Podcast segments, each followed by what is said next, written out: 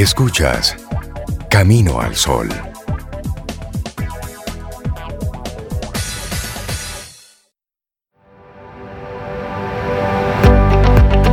Nosotros seguimos avanzando. Esto es Camino al Sol a través de estación 97.7 FM. También entra a caminoalsol.do.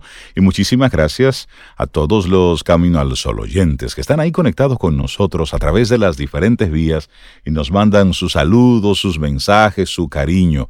Un abrazote en la distancia. sí, siempre como conectados con nosotros. Eso me encanta. Esa de que sean tan fieles, esa fidelidad hacia Camino al Sol. Y me gusta cómo conectan con, los temas que vamos proponiendo cada día y de inmediato van ahí compartiéndonos informaciones. Y una persona que siempre está conectada con, no importa el tema que tengamos, es Yani Santaella, psicóloga a quien le damos los buenos días y la bienvenida a Camino al Sol. Yanis, ¿cómo estás?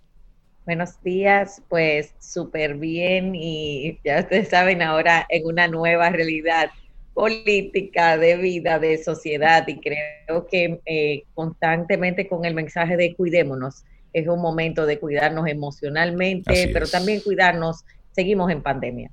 Eso. Así es. Bueno, y hoy Janis trae un, tema así como un poco fuerte. Es un, es un tema que que es para que los padres, las madres, los tutores le, prestemos muchísima atención. La burla de padre a hijo. Y eso sí que es un tema muy potente en el día de hoy. Mira, primero quiero hacer una nota. La mayoría de estas veces son de forma inconscientes, vienen de procesos aprendidos, donde en una casa se aprendió a la comunicación por la burla, donde en una casa se aprendió a la comunicación por la crítica. O también tu papá lo hizo contigo, tú lo rechazaste, pero tarde o temprano lo haces con tus hijos. Tu mamá lo hizo contigo y así sucesivamente. Yo traje hoy cinco formas de burlarnos de manera inconsciente de nuestros hijos, donde muchas veces no tenemos la intención de hacerlo, pero lo hacemos. La primera de ellas es la burla como tal. Hay casas donde se hace muchos relajos, se hace como si fuera un bullying interno. Mire ese muchacho, fulano tal cosa, y todo es una chanza y se hacen estigmas negativos. El chiquito, el gordito, el, y cuando hablamos de los sueños, em, yo tuve una, una madre hace un tiempo atrás que un chico que había pasado hasta por adicción, eh, estamos en un proceso de, después de su proceso de rehabilitación, estábamos trabajando un proyecto de vida. Y en ese entonces él me decía, mira, yo lo que quiero es ser chef. Y la mamá le decía, yo no voy a tener un cocinero en mi casa. Wow, qué forma de... Entonces, muchas veces, que esa es la segunda, viene de las expectativas de los padres. Tú no vas a vivir de eso, señores. Ustedes no se imaginan la cantidad de médicos frustrados porque le dicen, es que en esta casa no hay un médico, tú no tienes cuña, o la cantidad de abogados que le dicen, mira, pero tú te vas a ir a... Entonces, eso es, se puede considerar de una burla a un rechazo. Es una actitud peyorativa hacia el sueño. ¿Y qué hace ese muchacho? Dice, bueno, como aquí no hay doctores, como aquí no hay, entonces esos son los que se llaman las expectativas. Ahora hay, un, hay otro que se llaman las expectativas fallidas de los padres. Por ejemplo, si tú no estudiaste inglés, tú quieres que tus hijos sean bilingües. Entonces tú te burlas de un hijo que, por ejemplo, no quiere ir a la universidad y tú dices, mira, pero es que tú tienes que ir a la universidad, tú te vas a morir de hambre. Tú, eso es un rechazo. Y ¿dónde empieza el proceso de burla? Porque ustedes me dirán, ¿dónde está el camino de la burla, rechazo? Cuando tú empiezas a reírte, cuando tú lo haces en forma pública, cuando tú lo haces delante de la familia, pero tú no sabes lo que este muchacho quiere estudiar ahora. Ustedes no saben lo que a mí me ha pasado. Y ese proceso que para nosotros o para ese tipo de padres es normal, lleva a un sistema de vergüenza cuando es rechazo o burla? Cuando hay vergüenza. Si no hay vergüenza. Eh, en ese, me gustaría aprovechar eso que tú estás mencionando para compartirte un mensaje de una Camino al Sol oyente que nos dice, dile a ella, es decir, a ti, Janis, que mi hijo dice que va a ser pintor de brocha gorda y yo le digo que será el mejor pintor de la bolita del mundo. Así es. Eso, qué linda. Eso es exacto. Y, qué bella. Y permitirles que cambien. Hay un proceso, señores, que vivimos en la adolescencia, donde ellos van a experimentar. Hay chicos que a los siete años te dicen que son médicos y estudian medicina.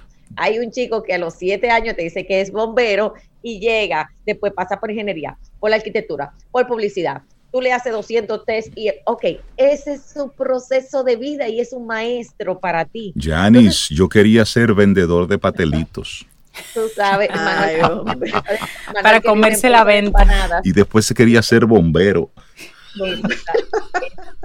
Y, y mira qué bien que tú pudiste tener esa oportunidad. Hay una cuarta que para mí es muy importante, que se llaman las críticas destructivas. Las críticas destructivas es cuando hay un chico que, y una chica que son los perfectos del camino, eh, los que son, los que sacan buena nota, lo que, que muchas veces los padres los destruimos porque no los atendemos. Y le decimos, no, es que, eh, eh, es que de ti siempre se espera lo mejor, de ti, eso esa es la forma que tú tienes que hacerlo. ¿Qué pasa? ¿Cuál es el rechazo que ellos tienen que hacer lo que sus padres digan? Porque si no pasan por las críticas. Por ejemplo, muchas veces esos chicos estudian lo que su papá y su mamá le dijeron y muchas veces no se lo dijeron de boca, se lo dijeron de hechos. Hay un rechazo a los sueños que es, la empresa de tu papá te necesita. ¿Y qué yo voy a hacer sola o solo aquí? Y todo lo que hemos invertido en ti entonces, y tantos años con esa empresa y tú la vas a encontrar ya lista para ti esperándote. Totalmente. Va a dejar que la maneje un extraño.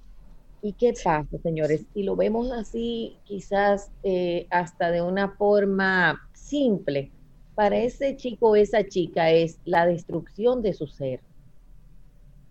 La incapacidad de salir del seno familiar. Entonces se queda en quiero pero no puedo y ese quiero pero no puedo lo lleva a distintas áreas de su vida, porque es que quiero estudiar fuera y no puedo, que ya me quité, entonces empiezo a creer que no puedo, empiezo a quitarme la capacidad de estudiar más, la capacidad de ser feliz, la capacidad de tener relaciones funcionales, porque quiero pero no puedo. Y pasa un proceso de una parte muy inconsciente. Y por último, de las burlas las mayores burlas que se hacen es un relajo, un comentario de la, desde a veces la prepotencia de los, de los padres, donde dicen, pero muchacho, tú nunca vas a ser como yo, eh, pero tú te mm. crees, pero tú has trabajado como yo. Y muchas veces un hijo, que quiero aclarar, un hijo primero está listo para ser mejor que tú. Eso se llama lógica, dinámica, eso, eso es lógica eh, de condiciones eh, intelectuales, condiciones de sociedad, condiciones de vida, muchísimas formas de verlo, pero esa es la lógica. Entonces, desde esa lógica, un hijo puede en cinco años hacer lo que tú hiciste en 35. Por supuesto. Ok, y, Así es. Y más en este tiempo donde la tecnología y a eso que está supuesto a venir y cuando los padres no dejan ganar a los hijos, le dicen, este muchacho tal cosa, pero tú te crees, y tú sabes lo que a mí me dio trabajo llegar a donde yo llegué, eh, tú nunca vas a tener lo que yo tengo, ah, pero este muchacho, y muchas veces lo llevan al sacrificio, a pasar trabajo de más, para llevarlo a una cultura de educación que ellos vivieron. ¿Cuál es la conclusión de todo esto? ¿Cuál es el mensaje emocional y conductual que yo envío, no el verbal. Y cómo se sienten mis hijos a la hora de la libertad de hablar de sus sueños. Puedo tener esa conversación, porque esto es una reflexión. No estamos diciendo que tal papá, que tal mamá, no, no, no. Ok, si tú te sentaras en este momento a preguntarle a tus hijos qué tú sueñas, o tú sabes los sueños de tus hijos, tú has cooperado hacia ponerle programas de liderazgo, programas de para encontrar esos sueños. Es por ahí el tema de, ¿puedo tener esa conversación? ¿Estoy seguro de esa conversación? estoy seguro yo de que no estoy transfiriendo mis sueños o mis situaciones no resueltas a ellos y cómo ellos se sienten en relación de esos sueños. Mira, ahí quiero hacer una, una breve pausa para traer de nuevo lo que estamos viviendo hoy. Luis Abinader cumple el sueño compartido con su padre.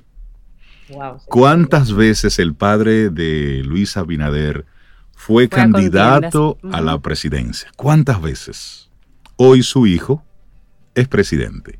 Es decir, el sueño de todo padre, así pienso yo, es que nuestros hijos nos superen, es que sean mejores que nosotros, es que puedan alcanzar las cosas por ellos y por su interés que nosotros no hicimos. No que yo vea en ellos materializado mi sueño, no, pero que sí ellos sean mejores que nosotros, porque yo estoy aquí dándole soporte a una persona, pero ese soporte que yo le estoy dando, se lo estoy dando desde una perspectiva diferente a la que yo tuve, que es posible que haya sido un poquitito más atrasado o más abajo. Entonces, los padres somos un apoyo, pero para que el hijo se desarrolle en lo que él quiera una plataforma para lo que sigue. Exacto. Eh, gracias, Cintia. Y muchas veces ese hijo no quiere lo que yo quiero. Claro. Porque ahí hay una, por ejemplo, en este caso, como tú dices, bueno, eh, pero puede ser que hay un hermano que dijo, mira, tú sabes qué, yo lo que quiero es tener una fábrica de tal cosa y yo no quiero nada con la política para escoger el tema puntual. Sí, sí. Y, muchas veces se le hace difícil a ese hijo muchas veces hasta expresarse o decir yo quiero vivir fuera del país. La mayoría de, de personas que emigran pasan por un duelo y dentro del duelo pasan por un destierro, porque o la familia está completa ya, en, el país que sea, o definitivamente les cuesta separarse de ese núcleo, lo cual es un proceso sanador. Aquí te tienen una pregunta, Janis. Dicen, ¿a partir de qué edad es oportuno hacer una programación de vida con los hijos? Mira, la primera programación y pregunta de los sueños se hace de los 8 a los 12, pero ya a los 13 años un hijo está listo para empezar una exploración de su plan de vida.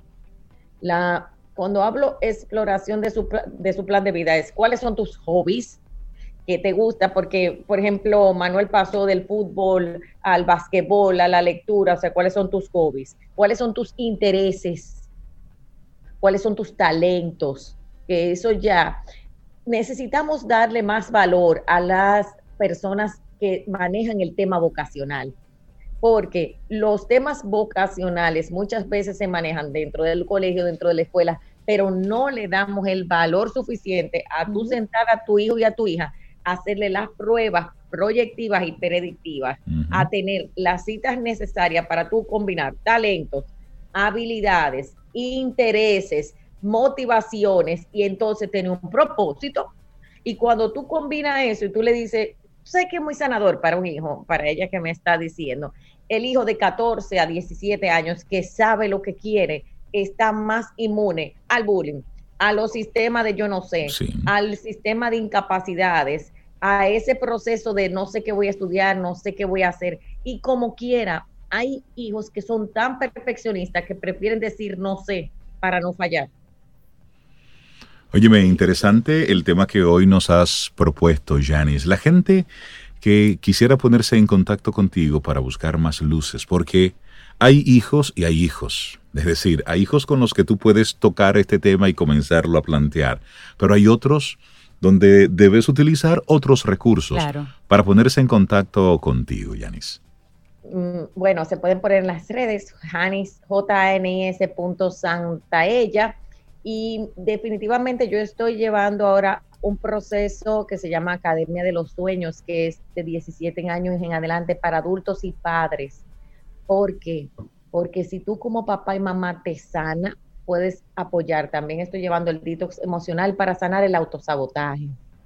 ¿Cuál es lo que yo creo en este momento? Cuando tú como papá o mamá estás claro, vas a buscarle la ayuda correcta, porque no lo podemos hacer todos y también necesitamos ser empáticos con nosotros mismos de que no pudimos, no vinimos con un manual, señores. Claro. Los problemas de los hijos a veces no sabemos cómo resolverlo. ¿Cuál es la ventaja? La humildad de buscar los profesionales correctos para que en el camino nuestros hijos tengan un currículum de vida de su hobby, de su talento, de lo que vivieron, pero que también vivan sus propias frustraciones. Así que eh, me pueden seguir ahí. Tengo Academia de los Sueños, que es un programa mensual donde cada semana tienen un encuentro conmigo online terapéutico grupal, donde también está el detox de 21 días. Estoy haciendo programas cada día más intensivos de inmersión para que tú puedas sanar y así apoyar a sanar a los demás. Ahora, el que tiene un tema con vocación tiene que buscar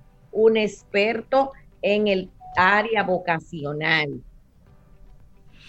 Yanis, que tengas un excelente día y muchísimas, muchísimas gracias. Recibe un gran abrazo desde aquí. A ustedes, a ustedes se les quiere familia.